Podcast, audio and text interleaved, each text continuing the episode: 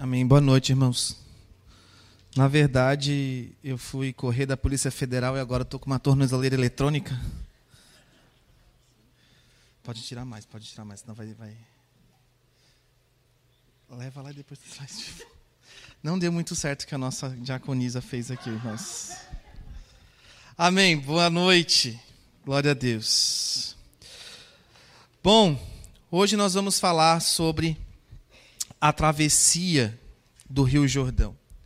Mas antes de falar sobre a travessia do Rio Jordão, eu gostaria de compartilhar com vocês é, um momento de reflexão sobre o que aconteceu essa semana. Essa semana foi uma semana muito é, especial, porque nós tivemos o dia 7 de setembro e, através de várias profecias, nesse dia 7 de setembro, que foi a última quarta-feira, nós fomos, nos juntamos a várias igrejas na nação.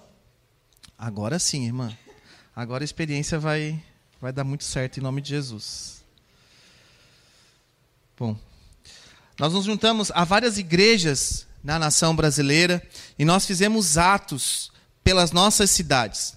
Todas as nossas igrejas estiveram fazendo atos lá em Timbó, Jaraguá do Sul, Camboriú, Blumenau e aqui em Florianópolis.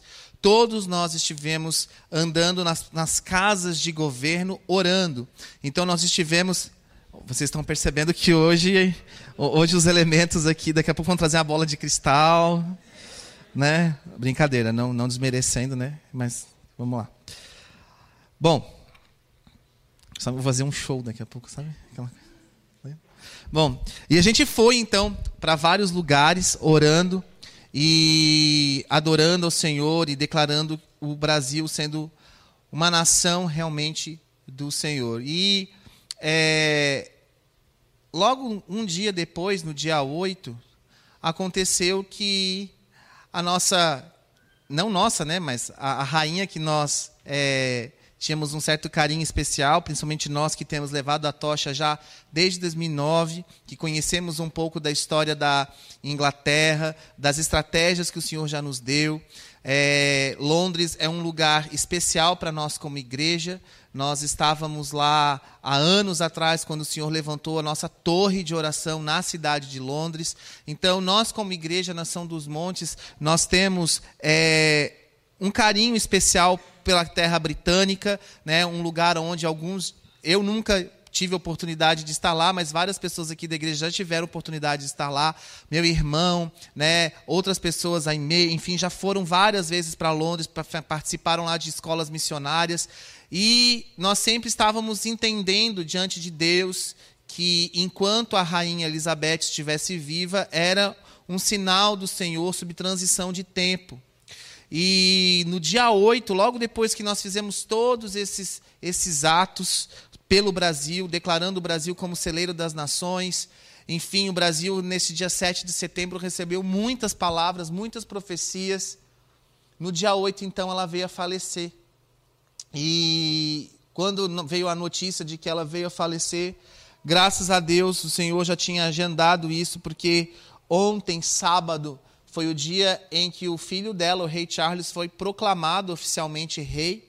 Ainda não teve a cerimônia de coroação, mas ele foi proclamado rei. E Larissa, Mariana e o Felipe estavam na nossa torre de oração em Londres. Deu tudo certo para eles estarem lá no mesmo dia. E nós entendemos essas conexões do Senhor Deus.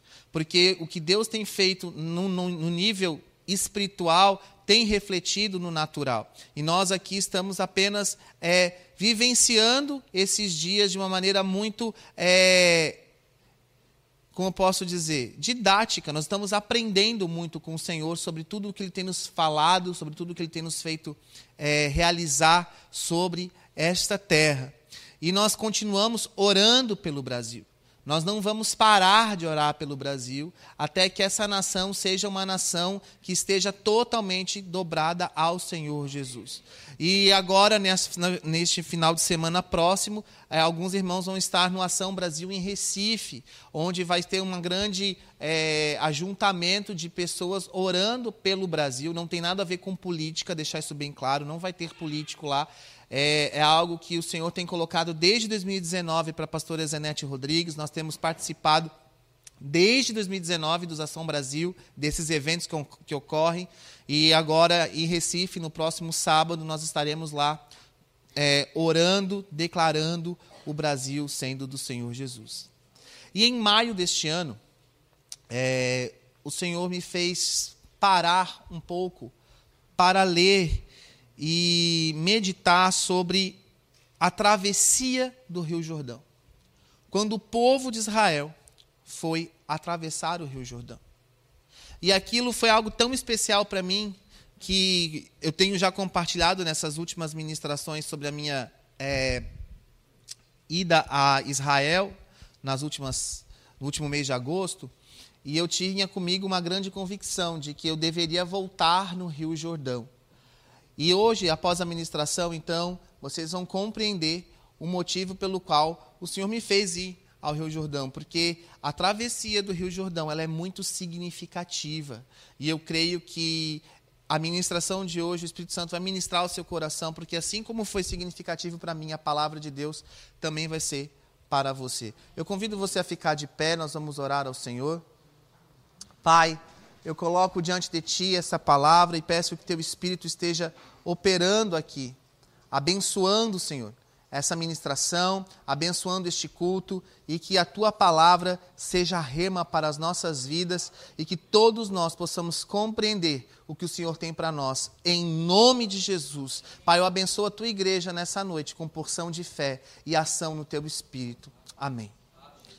Nessa semana foi publicado duas ministrações escritas no nosso site da igreja, uma do Zaf, que é lá de, da igreja de Balneário Camboriú, e outra do pastor Diego Ruchinski, de Jaraguá do Sul, e as duas ministrações vão falar sobre movimento. As duas ministrações vão falar sobre ação. E hoje eu quero ministrar um pouco a vocês, né, algo que o Espírito Santo colocou no meu coração já faz um certo tempo sobre o estar se movendo. E eu convido você primeiro a ler a ministração do Zaf, um artigo que ele escreveu muito bom sobre o movimento, o lugar que nós estamos, o que nós estamos fazendo decreta o nosso movimento. E o nosso movimento pode decretar a nossa lealdade a Deus. E aqui, antes de começar então a ministração, para a gente atentrar na palavra e na história, vamos olhar para cá. Eu quero que vocês olhem para esse recipiente aqui. Essa semana eu estava vendo uma. uma eu, eu gosto muito de Orlando, sabe, irmãos? Muito a cidade de Orlando, Estados Unidos. E aí eu, eu fico escutando a rádio de Orlando, eu, eu sei de tudo que está acontecendo lá. Eu tenho uma igreja lá que eu, que eu já sigo há um tempo, que é a Nations Church, e lá, essa semana, é uma igreja que o, o, o pastor, o evangelista, enfim, Daniel Colenda, ele é o, como se fosse um pai espiritual daquela igreja, e ele estava lá ministrando, e quando ele ministrou, ele trouxe esse exemplo que eu vou mostrar para vocês hoje, e quando eu vi aquele exemplo, essa semana, eu pensei, poxa, Deus ministrou tanto no meu coração e eu sei que vai ministrar o coração de vocês também. Então preste atenção. Esse recipiente aqui com água, eu gostaria que você entendesse que é a sua vida. E aqui, eu espero que não venha a. Não, vai dar tudo certo, em nome de Jesus. Não vai, não vai, não vai transbordar. Vai dar tudo certo aqui. Mas isso daqui, gente, é uma coisa que todo mundo gosta presente no nosso dia a dia: açúcar. E olha só, aqui eu vou colocar uma boa quantidade de açúcar.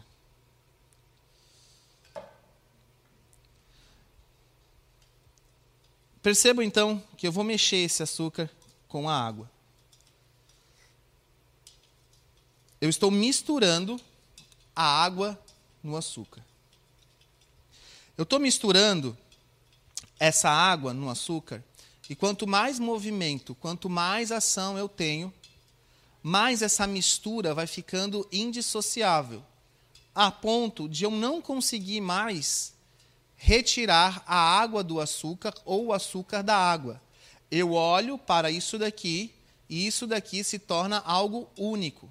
Eu gostaria de chamar aqui para uma participação super especial o professor doutor Gabriel Neves Ferrari ele vai trazer uma breve explicação sobre o que acontece neste movimento que eu estou fazendo. Para quem não sabe, o meu colega, professor doutor Gabriel Neves Ferrari. Ele é formado em física de graduação, mestrado em física e é também doutor em física. Irmãos, ele é a melhor pessoa para explicar o que está acontecendo aqui. Olá, boa noite. Então é bem tranquilo de entender. As substâncias em geral elas podem ser divididas em duas classes, dois tipos, as apolares e as polares. Então os óleos em geral, azeites, né, a gordura, são apolares. A gente não consegue ver as carguinhas negativas e positivas bem é, espaçadas, bem distribuídas. Tipo, aqui tem positivo, aqui tem negativo. Elas estão misturadas, tudo bem? São as apolares. As polares, você consegue olhar para a cadeia de molécula, de átomo e ver que tem uma concentração de cargas negativas de um lado e positivas do outro. A água e também o açúcar, que é um tipo de carboidrato, a água e o açúcar são substâncias polares, beleza? Nem todo carboidrato é polar. O açúcar é polar, a água também é polar. E é, dizem que quando o solvente, nesse caso a água, é polar e o soluto, que é o açúcar, também é polar, eles se misturam. Né? Eles conseguem se aderir, as suas moléculas se aderem por causa dessa polaridade e conseguem então dissolver. Quando tanto o solvente quanto os solutos são apolares, também se misturam. O que não pode é haver mistura entre apolar e polar. Por exemplo, quando a gente tenta misturar água e óleo, água com óleo não se misturam porque o óleo é apolar e água é polar. Beleza? Tem o Guaraná polar também, né? engraçado, engraçado. Mas então é isso. Mas é isso. Então, dois tipos de substâncias, a água e o açúcar são polares, a gente consegue ver uma nítida definição onde, onde estão as cargas negativas acumuladas e as positivas também, por isso que elas se dissolvem. Ok? Ok, muito obrigado. Obrigado, Gabriel. Bom, irmãos, mas agora observem de novo para cá. A água aqui, ela está misturada com açúcar. Só que você enxerga o açúcar aqui? Se alguém entrar por aquela porta agora, pode realmente dizer que não tem açúcar nessa água. Ela se tornou transparente, mas vocês viram a quantidade de açúcar que eu coloquei aqui. Não é visível, mas se tornou algo um único, um único elemento, um único líquido. Né? Então aqui eu estava com uma água pura, vou até já aproveitar e dar um golinho. Mas preste atenção, eu coloquei uma quantidade considerável de açúcar aqui. Quando no ato que eu coloquei, deu para perceber o açúcar entrando na água. Mas enquanto eu estou fazendo o movimento, enquanto essa água está tendo ação, o que acontece? Esse açúcar, ele some. E isso daqui se torna único. Eu não consigo mais desassociar o que é água e o que é açúcar. Eu teria que fazer um outro processo aqui mais demorado para talvez conseguir extrair os dois e ainda assim não vai ser perfeito. Preste atenção. Isso daqui hoje significa a palavra de Deus. E muitas vezes nós temos vivido a nossa vida como isso daqui sendo algo que fica separado de mim a palavra de Deus fica separada, fica ao meu lado. E ela não está intrinsecamente ligada, misturada dentro do meu ser. E nós estamos vivendo dias bem difíceis, de muitas conversas polarizadas, ou seja, política de um lado, de um direita, de esquerda, nós estamos falando de direitos humanos, nós estamos falando de direitos de aceitação, várias questões. E nós estamos nos afastando cada vez mais do elemento que é chave para nós, que é a palavra de Deus. Quanto mais palavra de Deus eu tenho na minha vida, mais a minha vida vai estar ligada a isso. Só que o que muitas vezes acontece é que eu coloco a palavra de Deus dentro do meu ser e eu não misturo. Talvez da onde você está você não está conseguindo enxergar, mas daqui aonde eu estou, e você pode fazer, você que está nos acompanhando com a supervisão de um adulto, você pode estar observando a visão que eu tenho que a, o açúcar ele está totalmente concentrado lá embaixo. Eu enxergo a água e enxergo o açúcar. O que o Espírito Santo está querendo mostrar para você hoje é o seguinte: você fala que você crê na palavra de Deus. E eu estou querendo dizer aqui, agora dando um exemplo maior e mais prático? Na Bíblia. Você fala que você crer na Bíblia, que você acredita na palavra de Deus. Mas no seu dia a dia, na sua cosmovisão de cultura, no seu modo de enxergar a sociedade, no seu modo de enxergar os seus direitos, enfim, você aplica a palavra, mas essa palavra ela entra em você de um jeito muito comum. Ela é despejada. Essa água é despejada. Mas é necessário o quê? Para que ela se torne algo único em você e não fique separado, vocês estão compreendendo o que eu estou explicando? A ação. E essa ação, eu digo que é, é a sua fé. Você precisa da palavra de Deus para o movimento da sua fé. E quanto mais essas duas coisas estiverem agindo dentro de você, então você vai se tornar algo único com a palavra de Deus. A sua fé, a palavra de Deus e a sua vida vão estar em concordância, vão ser indissociáveis. Quantos aqui estão pegando a revelação? De nada adianta a palavra de Deus como conhecimento.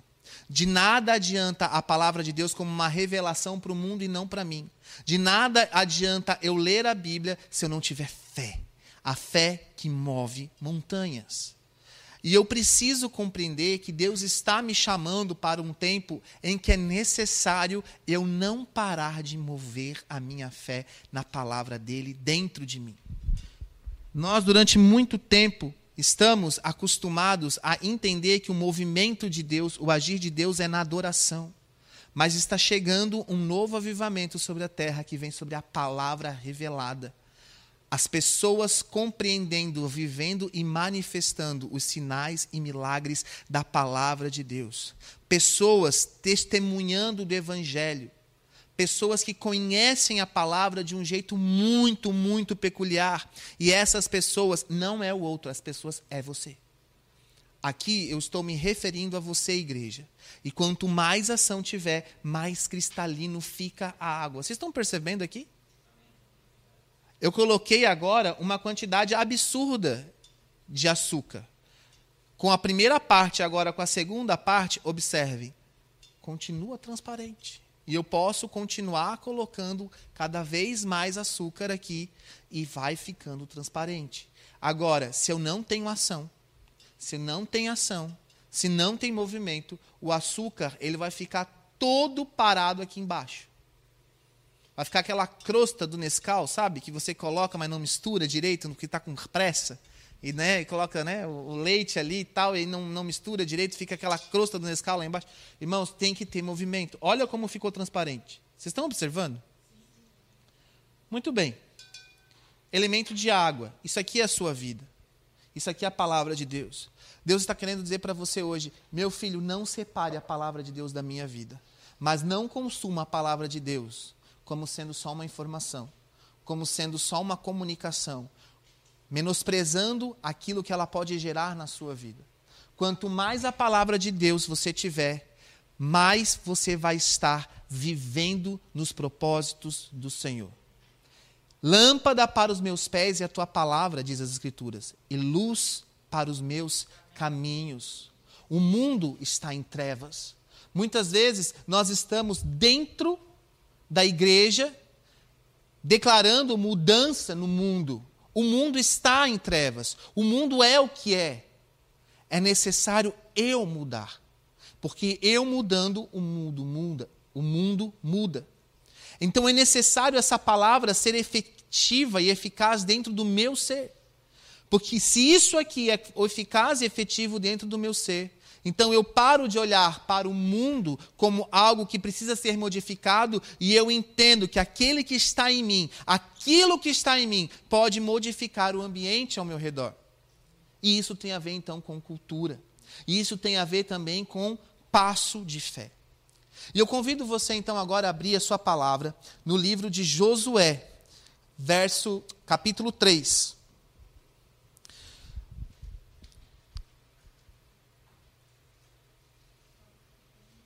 Josué, capítulo 3, vai mostrar a passagem do povo de Israel pelo rio Jordão. Josué, capítulo 3. Eu não vou ler todo o capítulo, você pode essa semana ler tanto o capítulo 3 quanto o capítulo 4, porque ali está bem detalhado tudo o que acontece. Josué, ele foi aquele que recém tinha sido levantado por Deus para suceder o ministério de Moisés.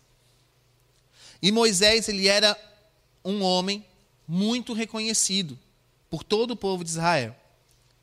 E eles estavam terminando um ciclo de 40 anos no deserto.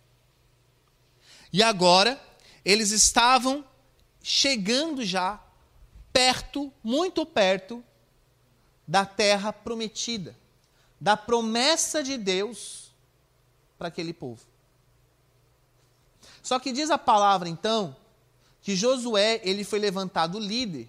Só que até então ele foi só levantado, mas não tinha nenhum um ato assim de colocá-lo como alguém instituído por Deus diante das pessoas. Em outras palavras, as pessoas estavam dizendo assim: ah, Josué ele foi só levantado para suceder Moisés, mas ele não tem nenhum um legado, ele não tem nenhuma marca, ele não tem nada demais na vida dele que faça ele tomar tal atitude, tomar tal posição. Mas a palavra fala então, aqui no verso 7, que o Senhor Deus conversa com ele e diz assim: Hoje eu começarei a engrandecer-te perante os olhos de todo Israel, para que saibam que, como fui com Moisés, assim eu serei com você. E aí o verso 12, para a gente acelerar um pouquinho, vai dizer assim: Então, Josué, tome agora doze homens das tribos de Israel, um de cada tribo, porque já de acontecer assim que as plantas dos pés dos sacerdotes que levam a arca do Senhor, o Senhor de toda a terra, pousem nas águas do rio Jordão, serão elas cortadas, a saber, as que vêm de cima e se amontoarão. Foi uma palavra profética. Só para falar um pouquinho da Arca da Aliança, aqui do versículo 1 até o versículo 12, tem uma explicação sobre a Arca da Aliança. A Arca da Aliança significa a presença do Senhor. E era necessário, então, ir à presença do Senhor com a tribo, com todas as tribos, com o povo de Israel. Eu não vou me atentar aqui a todos os detalhes e as ministrações que a Arca da Aliança representa nesse episódio, mas é só para vocês compreenderem que a Arca da Aliança aqui, para nossa ministração, ela representa a presença de Deus. De nada adianta você agir em prol do Senhor sem a presença de Deus. De nada adianta você fazer um ato profético sem a presença de Deus. De nada adianta você obedecer só por obedecer sem a presença de Deus. E aí, aqui, Deus está falando com Josué, dizendo: Olha, quando as plantas dos pés dos sacerdotes tocarem as águas do Jordão, do rio Jordão, há de ser então que elas serão cortadas, a saber as que vêm de cima e se amontoarão. E eu fico imaginando o que passou na cabeça de Josué quando ele recebe essa palavra. Deus, o que o Senhor quer dizer? Isso é no sentido literal, isso é no sentido figurado? O que, que o Senhor está querendo dizer com as águas serem cortadas? Então vamos continuar. Tendo então partido o povo de suas tendas para passar o Jordão, levando os sacerdotes a arca da aliança diante do povo. Agora o versículo 15. Quando os que levavam a arca chegaram até o Jordão e os seus pés se molharam nas bordas das águas, porque o Jordão transbordava sobre todas as suas rebanceiras todos os dias da saga, da cega, o que que isso acontece? O Rio Jordão ele estava na época da cheia. Todo rio tem sua época de cheia. E vocês sabem que um rio em época de cheia, já as margens já começam a ficar com aquelas laminhas assim, né? Aquela que, que é mais difícil de andar. Diferente de você chegar numa beira do rio e a água já está passando por aqui. Vocês entendem o que eu estou explicando? Né? Então imagina que o, quando o rio está embaixo, você chega na beira do rio, o rio está passando aqui, e eu tenho uma, como se fosse uma borda da piscina, né? Só que é terra no rio. Neste momento, não. É, é como se fosse uma lagoa, tipo ali a lagoa do Peri, sabe? Que vai adentrando pelos matinhos lá e tal. Para chegar lá no fundo demorava um pouco. Por quê? Porque o rio estava em cheia, né? Ele estava muito cheio. Verso 16 então fala: Pararam-se as águas que vinham de cima, levantaram-se no montão muito longe da cidade de Adã, que fica ao lado de Satã, e as que desciam ao mar de Arabá, que é o mar salgado, foram de todos cortadas. Então passou o povo de fronte de Jericó. Então o que aconteceu? O rio Jordão foi interrompido e as águas foram canalizadas. Ou seja, o povo conseguiu passar o Rio Jordão, porque de ambos os lados as águas foram como se tivessem recuadas. A palavra fala que houve um bloqueio e o povo começou a passar. Mas aí eu pergunto para vocês: o que, que isso ministra? O que, que isso ministra? Lembra que Deus falou com Josué que ele deveria juntar doze homens, um de cada tribo de Israel, e que quando eles tocassem na borda do Rio Jordão, eles, as águas elas iriam ser cortadas. Muitas vezes Deus tem falado coisas conosco e nós não temos entendido, porque nós não temos compreendido pela palavra dele. Muitas vezes o Senhor trouxe uma palavra profética para a igreja. Aleluia. O Senhor ministrou através da ministração do pastor X. Aleluia. O Senhor trouxe uma revelação para alguém. Amém. Temos que orar por, pelo Brasil porque vai acontecer tal coisa. Aleluia, Senhor. O Brasil é de Jesus.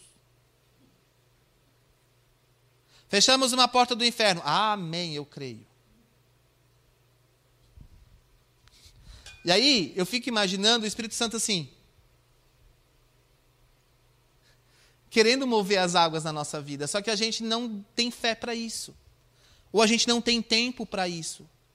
Ou a gente olha para essa circunstância, como o que a gente acabou de ler agora, como um fato isolado, uma passagem que ficou lá no passado. Isso não tem nada a ver comigo. Vamos ver o que, que não tinha a ver com o povo, o que, que tinha a ver com o povo. Bom, quem é o Deus verdadeiro? O dos cananeus ou o do povo de Israel? Naquela região havia os cananeus. E os cananeus, eles eram devotos de Baal. E aí, Baal, ele era o poderoso, pois ele havia vencido, ele era um Deus poderoso, porque ele havia vencido o Deus mar ou Deus das águas. Ao abrir caminho através do Jordão em cheia, o Senhor demonstra tanto para Israel, que era o povo dele, quanto para os cananeus, que ele é o Senhor sobre todas as águas. Havia um propósito muito maior do que a circunstância de simplesmente abrir as águas para o pessoal passar. Deus estava se manifestando como Deus e dizendo para toda aquela população: o único Deus sobre todas as águas sou eu. Vocês conseguem compreender que essa passagem além de abrir caminho para o povo de Israel passar, porque eles não teriam como passar, porque não tinha ponte, não tinha corda, não tinha nada que poderia fazer aquela multidão passar pelo, o rio.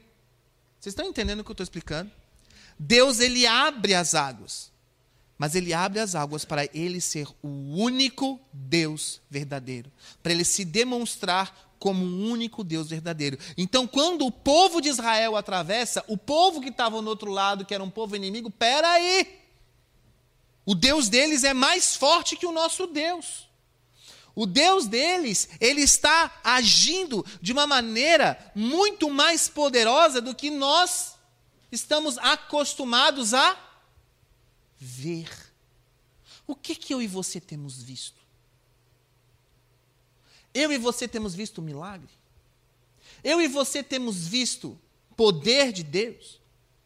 Eu e você temos testemunhado Jesus Cristo operando através de nós com gemidos, com situações que são praticamente impossíveis. O que nossos olhos têm visto? Nesta ocasião aqui, foi emblemático. Deus se manifesta em poder ao povo de Israel. E foi um tipo: fica quieto, porque eu sou Deus. E nessa noite, Deus está querendo dizer para você, meu filho, você não está ficando quieto, E por isso você não consegue perceber que eu sou Deus. E mais, tudo que você tem ouvido entra na sua vida, mas você não tem fé que isso é para você. Deixa a sua fé tomar o seu coração. Irmãos, preste atenção. Fé não é sentimento. Eu não acordei hoje com mais fé que ontem. Ai, pastor, ora por mim, hoje eu não estou bem, eu estou me sentindo com menos fé. Fé ou você tem ou você não tem. A palavra de Deus, ela está aqui, está disponível a todos. Sabe o que, que nós precisamos fazer? Ler e meditar. Ler e meditar. O que, que você tem lido? O que, que eu tenho lido? O que, que nós temos nos alimentado? O Espírito Santo está ministrando a você?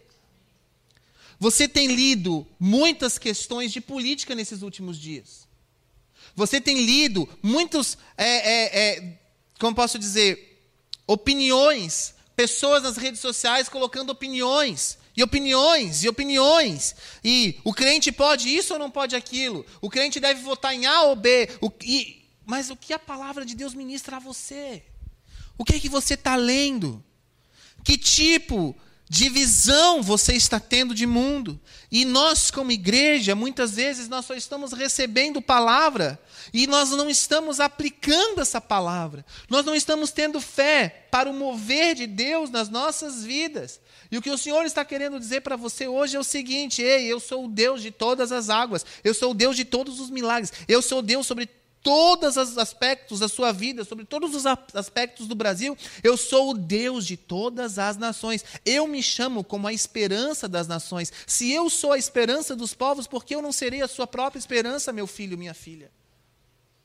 É necessário você parar de querer consumir consumir, consumir. Deus, eu preciso de mais palavra. Vai, meu filho, eu te dou mais palavra. Senhor, não, não é suficiente. Eu sinto que eu preciso de mais. E o Senhor está lá, porque isso aqui é uma fonte inesgotável. A palavra de Deus, ela se renova manhã após manhã. Mas chega um momento que é necessário muita ação de fé. Porque quanto mais quantidade, para isso aqui se tornar algo indissociável, eu preciso de mais movimento, mais ação, mais fé se movendo. E muitas vezes nós não temos essa fé se movendo dentro de nosso coração. A gente não tem essa fé se movendo na nossa própria igreja local. A gente não vê isso acontecendo no nosso dia a dia. E por conta disso, os nossos dias estão um marasmo de ficar vendo gente reclamando no Instagram, falando que crente pode isso, pode aquilo, que tem que votar em A, que tem que votar em B. Ei, eu não nasci para votar em A e B, eu nasci para manifestar a luz de Jesus. E nós precisamos começar a compreender isso.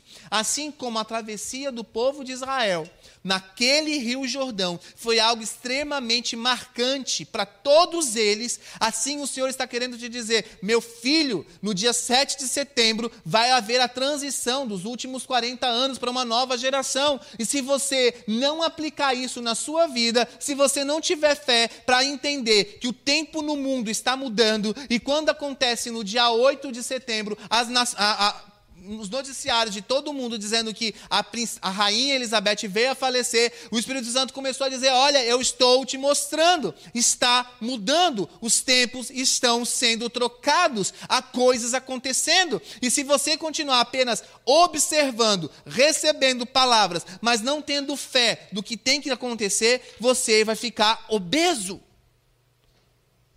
Porque uma pessoa cheia de açúcar ela vira uma pessoa gorda. Uma ovelha só com comida o dia inteiro, sem ação. Ai, irmãos, espera aí, deixa eu fechar minha jaqueta aqui. Vira uma ovelha gorda. Né? O que, que Deus está querendo dizer para você? Para de querer consumir, consumir que nem um desesperado. De nada adianta você consumir para ficar quilos aqui sem ação. Você precisa de fé na palavra. Você precisa ler, nem que seja um versículo por dia. Mas esse versículo tem que mexer na sua vida. Esse versículo tem que mexer com você. Esse versículo tem que trazer para você vida, fé, movimento, atitude, ação. Sai de uma, de uma vida de paralisação. Quantos aqui tiveram no Descende? O Descende tinha um, um, um lema a guerra contra a inação começou.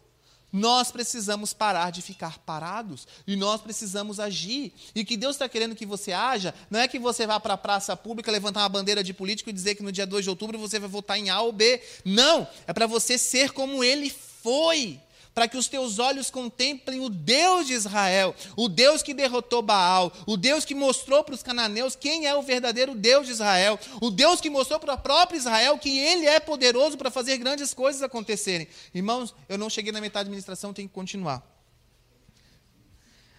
Mas aí eu pergunto: eles vão atravessar a terra, chegaram na terra prometida, mas a terra tem gente.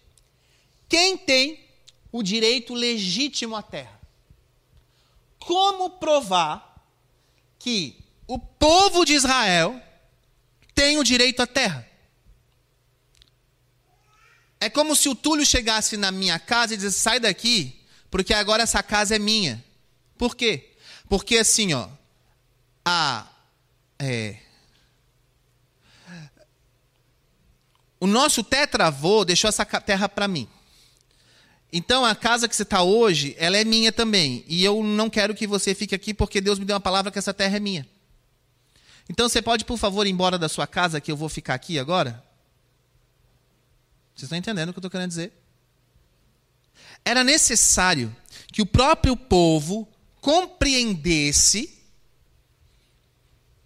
que aquele povo de Israel que estava chegando tinha direito à terra. E como isso acontecia? Bom, Naquela época, tinha uma coisa chamada é, ordalho. A palavra fala do ordalho umas duas ou três vezes. De acordo com a Enciclopédia de Bíblia, Teologia e Filosofia do Dr. Champlin, eu vou ler rapidinho o que acontece. Tá? É, no Antigo Oriente Médio, um modo comum de obter um veredito judicial dos deuses era obrigando o acusado a submeter-se ao ordalho. O que, que seria isso? O ordalho era um julgamento que acontecia na água. Tinham dois tipos. Tem até um ordalho que eu não vou ministrar hoje, vai ficar muito grande, que está em número 5, que tem a ver com adultério, mas eu não vou ministrar sobre isso hoje, senão vai ficar muito longo, amém? Mas o ordalho mais comum para os deuses, que era aplicado na época consistia no quê? Você lançava, né, um acusado num rio, na água do rio, no rio corrente. Então, eu jogo o, o Adilson, o pastor Adilson é uma pessoa acusada. Eu vou jogar o pastor Adilson no rio. Se o Adilson morresse, né, os deuses o teriam declarado culpado. Se o Adilson sobrevivesse, os deuses então teriam absolvido a culpa do Adilson e tinham declarado ele então uma pessoa inocente.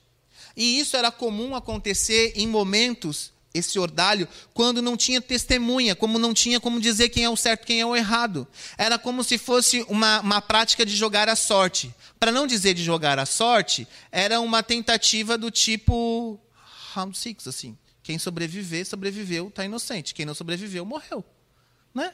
Simples. Então vamos jogar a pessoa na água, no rio corrente. Se a pessoa sobrevive às águas do rio corrente, os deuses o inocentaram. Se a pessoa morreu, realmente ele era o culpado. Essa situação do ordalho, então, enquanto o povo de Israel atravessou o rio, chega ao povo do outro lado dizendo assim: caramba, esse povo foi jogado no rio e os deuses os absolveram.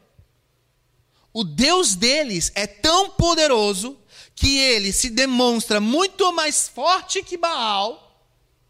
E ele faz o povo dele, todos eles, atravessarem o rio, porque eles têm o direito à terra. Eita, ferrou para nós.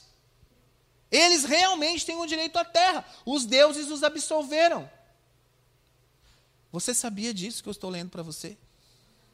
Sabe por quê? Porque muitas vezes você lê a historinha de Josué e ela fica aqui. Irmãos, quando você for ler a Bíblia, você ora dizendo: Espírito Santo, me traz luz. Deus me traz luz. Me traz luz como o Senhor traz luz aos profetas. Como o Senhor usa lá o, o, o pastor Israel, o Gabriel, a pastora Fran, a pastora Lu, a pastora Alberto, que quando eles leem a Bíblia, Deus, parece que, que tudo sai, né? As palavras saem dali.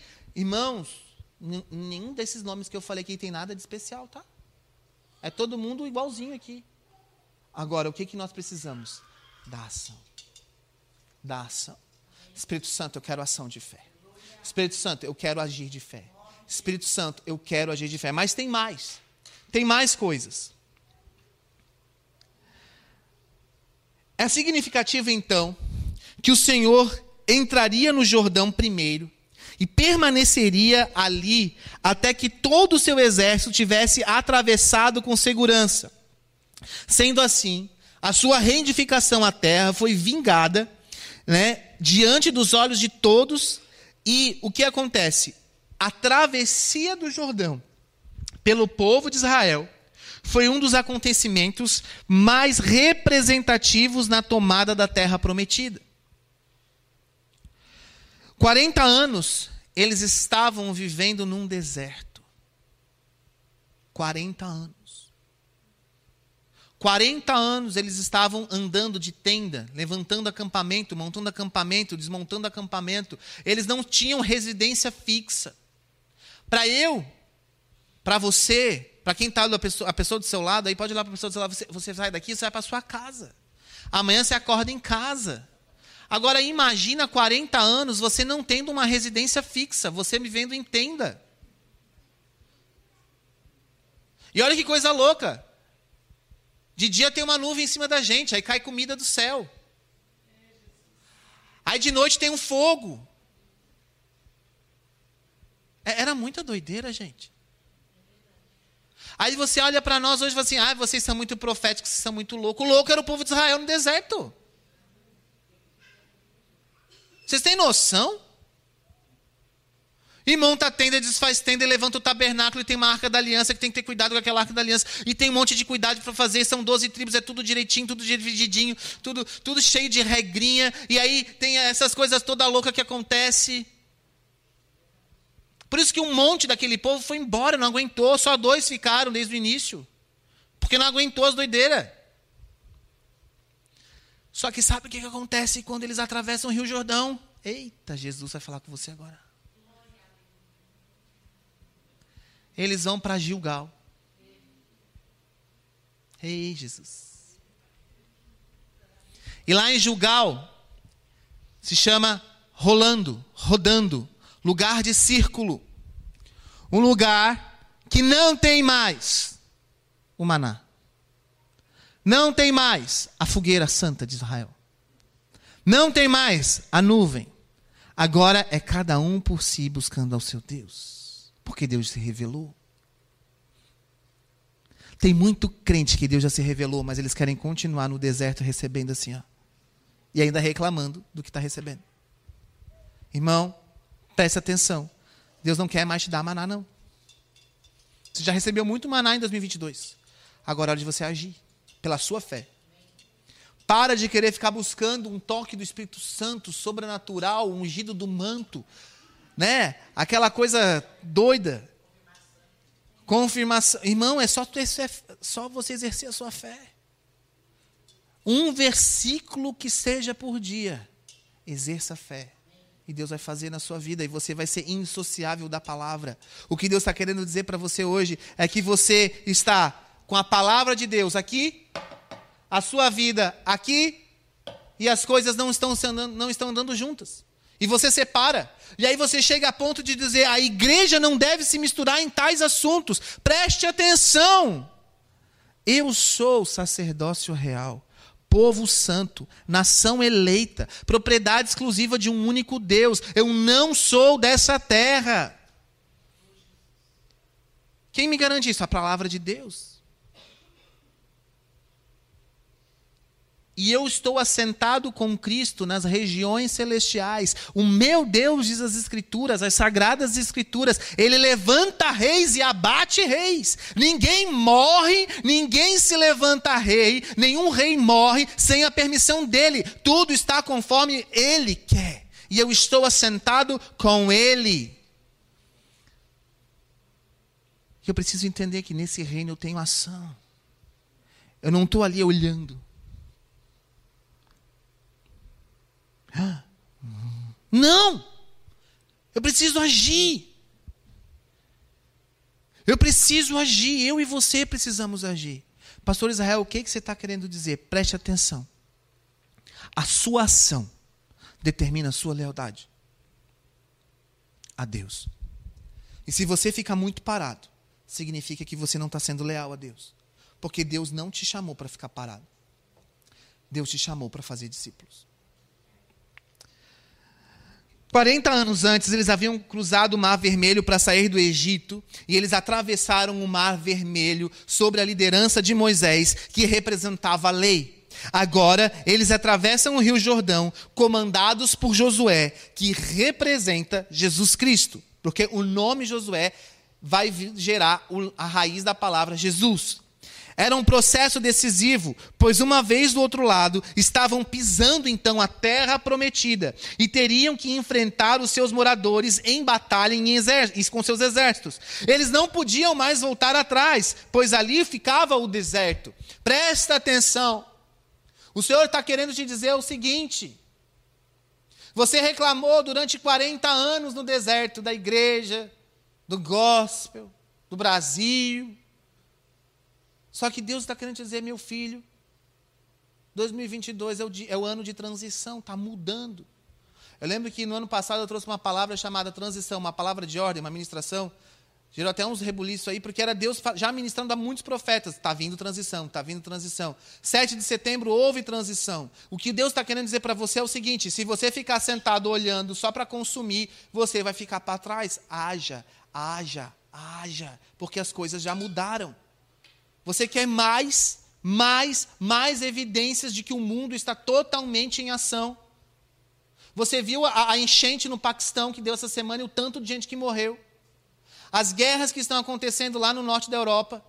Presta atenção, tem um monte de coisa acontecendo. O Brasil está vivendo um momento extremamente decisivo. A igreja no Brasil tem se levantado para orar como nunca antes. O povo de, de, de Deus no Brasil se levantou com força. Está todo mundo olhando para essas eleições do Brasil. O Brasil esse ano vai jogar na Copa. Esse ano tem Copa do Mundo. Copa do Mundo é a reunião de todas as nações. Reunião de todas as nações significa culto de todas as nações nas, é, nas cerimônias de abertura. Deus está agindo, Deus está mostrando o mundo está acontecendo e você está aqui reclamando do manazinho que está caindo na sua vida e você não está tendo fé para agir.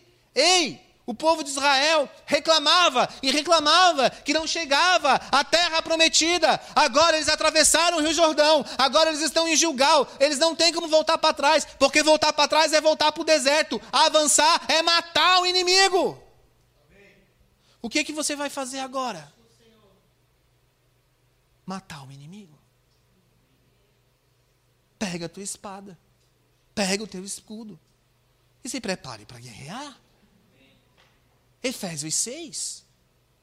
E eu preciso viver essa palavra de Deus. E essa palavra de Deus precisa ter ação. Não pode ser só algo que eu consumo, eu tenho que viver. Quem me salva é Jesus Cristo. E Ele me deixou as sagradas Escrituras. E eu e você temos o privilégio de termos essa Bíblia impressa, a Bíblia em aplicativo, a Bíblia online, a Bíblia em qualquer canto, para nos alimentarmos. E nós somos a geração que menos se alimenta da palavra de Deus, porque ela é muito de fácil acesso. Um dia o açúcar foi algo muito caro, nações brigaram por isso. Hoje a gente não dá mínima. Preste atenção. Nós precisamos nos alimentar da palavra. E a palavra precisa estar tão ligada dentro de nós. Está tão misturada com aquilo que nós somos, com aquilo que nós vivemos, com aquilo que nós pensamos, que não tem como desassociar essa palavra de Deus da nossa vida. Amém? Amém? Desta vez, então, a arca da aliança, que representa a presença de Deus, carregada pelos levitas, tomou vanguarda. Ela era o símbolo do poder de Deus e toda ela nos fala de Cristo, tanto em estrutura, em estrutura quanto em seu conteúdo. Josué mandou que o povo se santificasse, você vai ver isso em Josué 3, para o um milagre pela passagem do Rio Jordão. E ele fala assim: santificai-vos, porque amanhã o Senhor fará maravilhas no meio de vós. Era um ato de purificação e de consagração antes de entrar na presença de Deus. A impureza interior, o nosso pecado, o resultado do nosso pecado, era simbolizada por comer certos alimentos proibidos naquela época, em Levítico 11, você vai ver isso. Pelo parto, Levítico 12. Por doenças, Levíticos 13 e 14. Tocar um cadáver, por números 19, 11 e 22.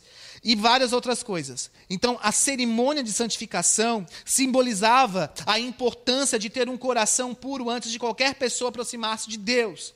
Como os israelitas, nós precisamos ter o perdão dos nossos pecados pelo sangue de Cristo antes de nos aproximarmos de Deus. Na quarta-feira, antes de sairmos para as batalhas, para as estratégias de oração, enfim, nós tomamos da ceia. O sangue de Cristo, ele tem o poder de perdoar, de apagar os nossos pecados. Jesus tinha fé que o Senhor iria, Josué tinha fé que o Senhor iria operar um milagre, pois o Rio Jordão geralmente muito pouco volumoso, naquela época estava alagando as suas margens, tendo transbordado todas as suas ribanceiras. Então, sem uma val, sem uma ponte, nada, parecia impossível conduzir todo este povo e os seus pertences, e os animais, e os idosos. Pensa idoso, gente com problema no pé, tendo que atravessar um rio.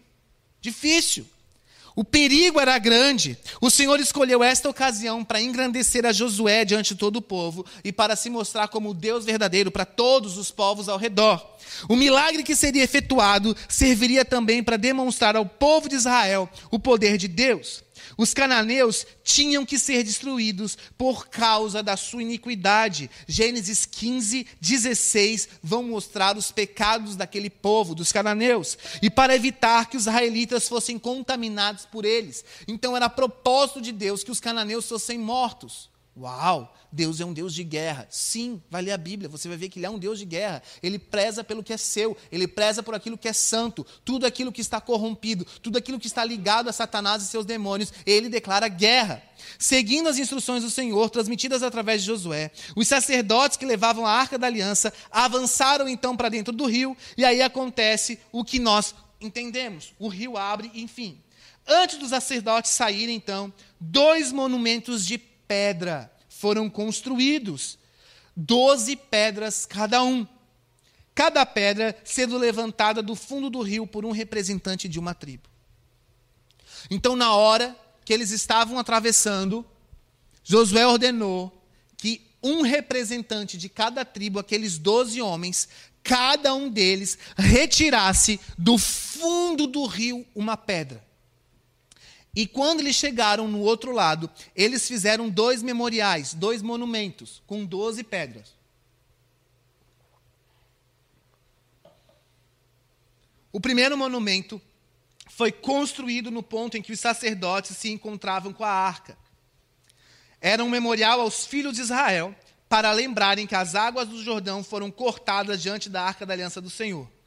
O segundo memorial foi erigido em Gilgal, o local que os israelitas haviam se ajoelhado para passar a noite depois de atravessar o rio. Qual era o propósito? Primeiro, para que os seus filhos e os descendentes soubessem que Israel havia passado em seco aquele rio Jordão, para que todos os povos da terra conhecessem a mão do Senhor, que ele é forte, a mão do Senhor é forte, o Deus de Israel é um Deus poderoso. poderoso. E três, para que tremessem, tivessem temor, temessem ao Senhor, o seu Deus, todos os dias. Tendo em vista, então, o simbolismo do Rio Jordão com relação a Jesus Cristo, não é difícil entender, então, a analogia para os dois monumentos de doze pedras cada um. As doze pedras colocadas no leito do rio, por instrução de Josué, representam a morte de Cristo que deu a sua vida por todo aquele que nele crê, também representam a morte para o pecado de todo crente em Cristo, conforme Romanos 6, 2 e 3.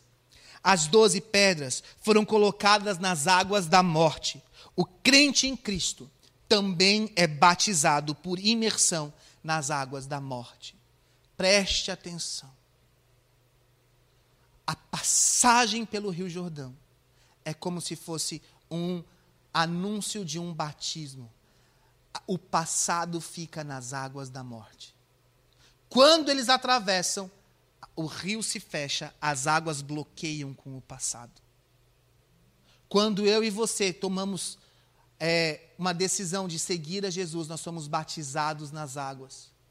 E nas águas da morte fica o nosso velho eu.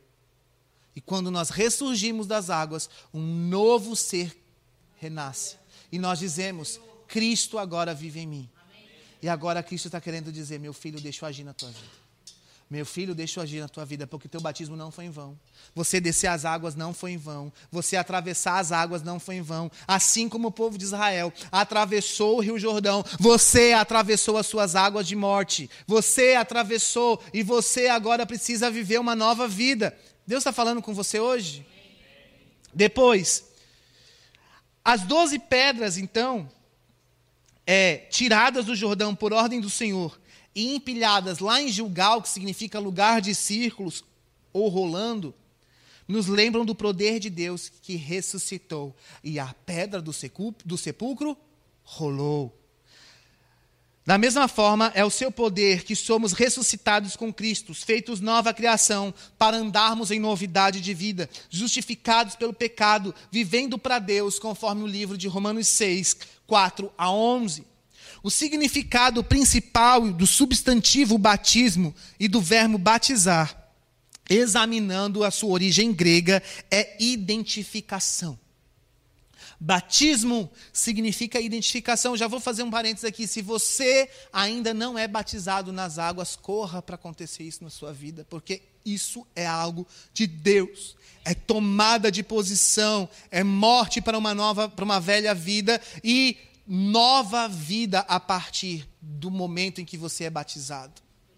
Se você ainda não é batizado com o Espírito Santo, busque essa, é, é, essa herança no seu. Você precisa desse batismo no Espírito Santo. É direito seu. Hoje todo mundo pede por direito, né? Você tem um direito, muitas vezes você não corre atrás dele. É tua herança. É algo que não tem preço. Corre atrás disso. Pastor, eu preciso de fundamentos. É, o pastor Adilson e o pastor Elisa vão começar a rodar os fundamentos aqui todos os domingos, às 5 e meia, a partir de alguma data que eu não sei qual. Mas a gente vai começar em nome de Jesus. Se você já tem interesse, no final do culto, procura eles, fala com eles. Eu preciso. Preciso da palavra para agir Deus na minha vida. Preciso de ajuda. Nós, pastores, estamos aqui para isso. E eu te digo, os fundamentos vão te ajudar muito. Vida de pastor, vida na vida vai te ajudar muito. Preste atenção, nós precisamos disso. E agora aqui em Gilgal, Deus está mostrando que aquelas doze pedras têm significado muito importante. E na questão da sua morte, ele morreu, a morte dele foi por nós, sua morte foi a nossa morte. Quando ele ressuscitou, da morte, nós ressuscitamos da morte com ele e hoje estamos ligados a um Cristo que vive. Ou seja, ele está querendo dizer que se eu morri, você morreu, se eu ressuscitei, você ressuscitou. Eu e você, eu e você, indissociáveis. Indissociáveis a palavra na sua vida, Jesus na sua vida, Deus na sua vida, o Espírito Santo na sua vida, o Deus Pai na sua vida. Quer conhecer mais Deus Pai? Paternidade amanhã, 15 para as 10, 15 para as 10 da noite, toda segunda-feira online. Procura informações no aplicativo da igreja. Irmãos, é necessário conhecer o nosso Deus Pai, é necessário conhecer a Jesus, o Deus Filho, é necessário conhecer o Espírito Santo, que é o Deus Espírito, é necessário ele se mover em nós para que tudo fique indissociável, transparente. Já estou terminando. Quando os israelitas atravessaram o rio, eles passaram a ter a sua própria pátria na terra prometida, eternamente identificados com ela. O grupo de louvor já pode vir à frente, já pode abrir a cortina, já estou terminando. Preste atenção. Nós estamos numa situação de muito amor à pátria. Eu quero dizer para você algo: você é brasileiro. Mas antes de você ser brasileiro, o Senhor Deus já tinha escrito, determinado, que você é sacerdócio real, nação santa. A sua pátria chama-se nação do Pentecoste, igreja do Deus vivo, noiva do Cordeiro, povo separado, povo que anda na contramão do mundo. Se você ainda não assiste a série The Chosen, assista a série The Chosen e a abertura é extremamente gráfica, bem simples mostra os peixinhos andando na contramão da correnteza, porque é isso que eu e você somos. Nós vamos na contramão do mundo, nós vamos na contramão da sociedade, da cultura que diz que as coisas certas são de um jeito. Ei, o que é certo é certo, o que é errado é errado, de acordo com aquilo que é a palavra de Deus. Quanto mais da palavra de Deus eu leio, quanto mais da palavra de Deus eu tenho revelação, e quanto mais eu ajo por cima dessa palavra, mais indissociável tenho Cristo na minha vida comigo mesmo. Também o crente em Cristo está assentado nos lugares celestiais com Cristo Jesus, declara Efésios 2:6, e tem a sua pátria nos céus. Filipenses 3:20. Estamos eternamente identificados com ela, sendo que seus embaixadores no mundo, de acordo com 2 Coríntios 5:20. Eu e você somos embaixadores do Deus vivo. Portanto, a última frase que você tem que carregar hoje é: o Rio Jordão é um tipo de morte de Cristo, não da nossa morte física. Nós atravessamos o Rio Jordão. O povo de Israel atravessou o Rio Jordão. Irmãos, quando os israelitas atravessaram o rio, eles passaram a ter a sua pátria na terra prometida. Eternamente eles ficaram identificados a Israel quando eles atravessaram as águas, eles passaram a ser verdadeiramente, geograficamente falando, demograficamente, pertencentes àquela terra. Porque o Deus deles venceu Baal. Porque no ordalho da água, o Deus deles os poupou e ninguém morreu. Os deuses mantiveram todos vivos. Vocês compreendem? Estou explicando. O que eu entendo? Esse tempo é um tempo de transição. Deus está mudando as gerações. E 7 de setembro foi a mudança da última geração de 40 anos, e agora começa uma nova geração sobre o Brasil. É a passagem de uma profecia antiga declarada, da quinta para a sexta geração. 40 anos é a diferença aproximadamente. A pureza integral deve voltar à igreja do Senhor. A passagem do Rio Jordão, ela é emblemática na minha e na sua vida. Nunca mais leia Josué 3 e 4 sem a ação do Espírito Santo. Nunca mais leia essa passagem como sendo uma passagem que Deus abriu as águas e o povo passou. Ei, tem muita revelação aqui. E cada página da Bíblia tem muita revelação do Senhor para nós. E aí eu escrevi assim: eu devo ir para o Jordão novamente em Israel e receber da porção da travessia pessoal, da representação da mudança do tempo no ano de 2022. E quando eu fui para Israel, uma das coisas que eu tinha certeza, eu só falava para ela assim: olha, uma coisa eu tenho certeza, eu tenho que ir para o Rio Jordão. E eu lembro que meu irmão falou assim, de novo para o Rio Jordão. A gente já foi tantas vezes, eu sei, mas preciso ir lá. Deus quer que eu vá. Irmãos, e quando nós fomos lá no Rio Jordão, a gente já vai começar, tá?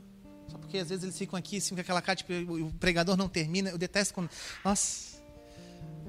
Mas presta atenção, eu já vou terminar, irmãos.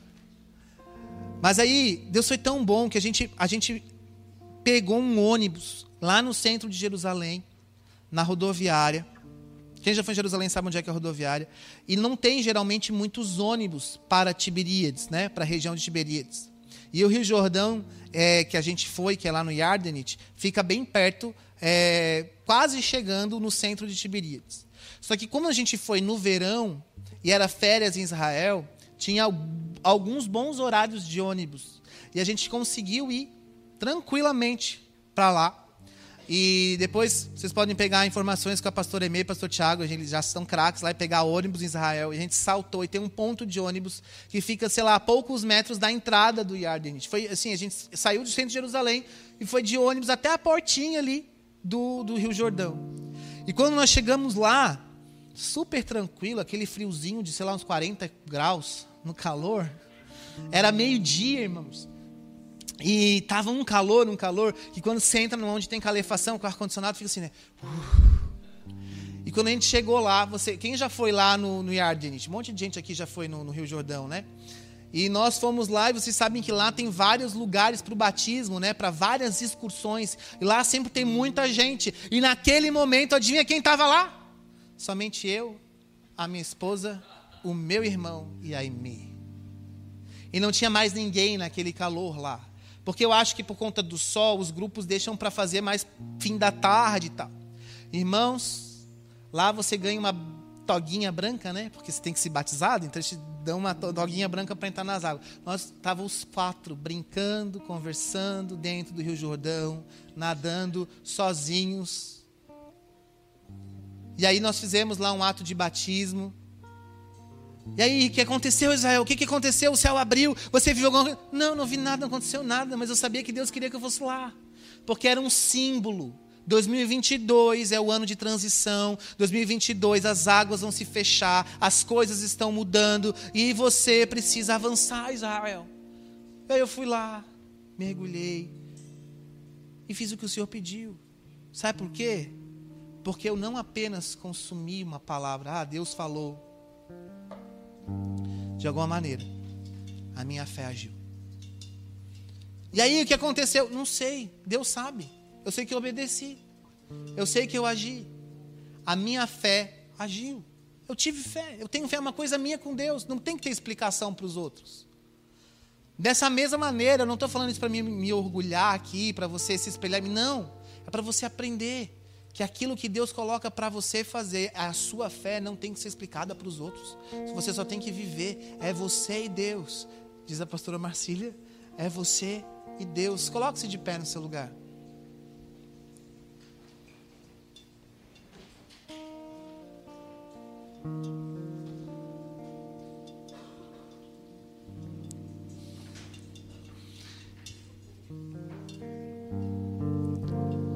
Diga assim: Eu não devo desistir de ser igreja.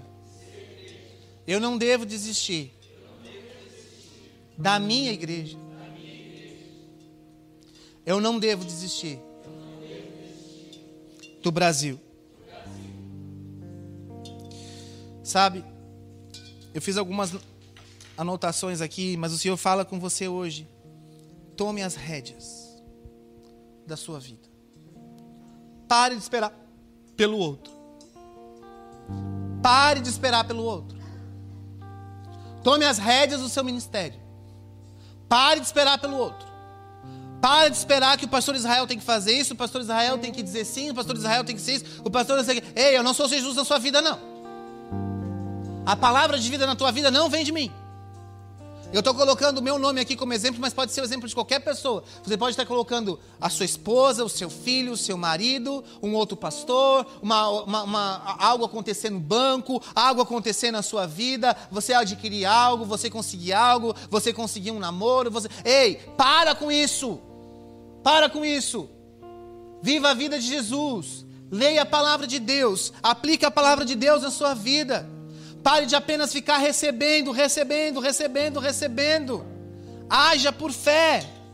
Diga assim: Senhor Jesus, eis-me aqui. Haja no meu ser. Eu não quero ser apenas um crente que consome. Eu quero ser a tua igreja verdadeira nessa terra. Eu quero que em mim a tua palavra seja tão transbordante que seja indissociável a Bíblia e a minha vida. Jesus Cristo e a minha vida. A minha aliança com Deus e a minha rotina.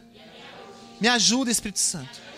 Eu quero ser uma nova pessoa, um novo crente, uma igreja comprometida para os próximos 40 anos que começaram nesta quarta-feira. Eis-me aqui, Jesus. Envia-me a mim.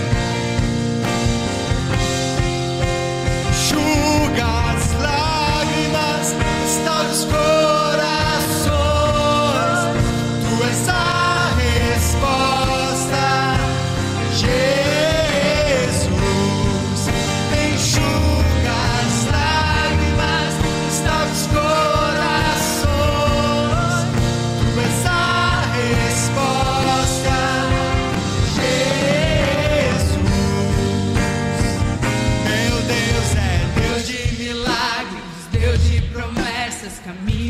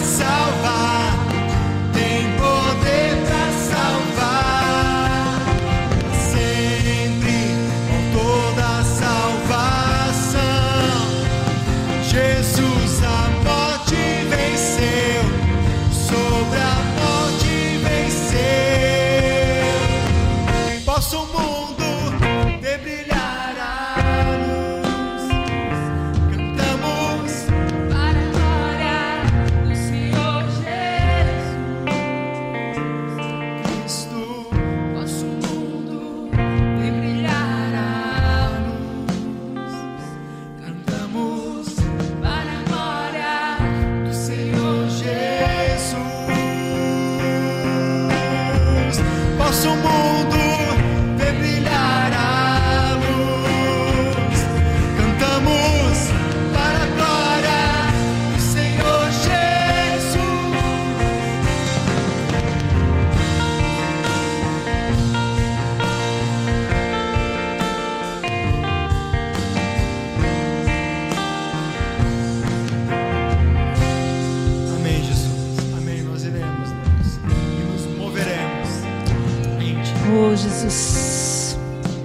princípio era aquele que é a palavra. Ele era o Verbo. E ele estava com Deus. E ele era Deus. E ele estava com Deus no princípio. Todas as coisas foram feitas por intermédio dele. Sem ele, nada do que existe teria sido feito. Nele estava a vida, e esta era a luz dos homens. A luz brilha nas trevas, e as trevas não o derrotaram. Quero profetizar que assim como Cristo é o Verbo encarnado, a palavra de Deus vai encarnar na sua vida. E aonde você for, a luz que emana dessa palavra vai ser manifesta. Que você tenha recebido essa palavra essa noite e que ela venha germinar, multiplicar, frutificar do seu interior. E você possa ver os milagres através do poder da fé. Decida ter uma vida de fé. Sem fé é impossível agradar a Deus. A base do nosso relacionamento com Deus é fé. Precisa ter fé. Deus é poderoso para fazer infinitamente mais daquilo que eu posso pensar ou imaginar. E Ele é o mesmo ontem, hoje e sempre. Tudo aquilo que Ele já fez, Ele pode fazer novamente, porque Ele é Deus. Amém? Amém. Senhor, obrigado por esta noite, obrigado pela palavra, obrigado pelo louvor, obrigado por cada vida que esteve aqui, Senhor, por cada coração, por cada sentimento, pensamento que recebeu essa semente, Pai. E que essa semente de fé venha germinar, Pai, ainda que pequena como um grão de mostarda, tu tens poder para fazer crescê-la a ponto de mover montanhas, Pai. Em nome de Jesus, que você possa ter uma semana abençoada. Amém.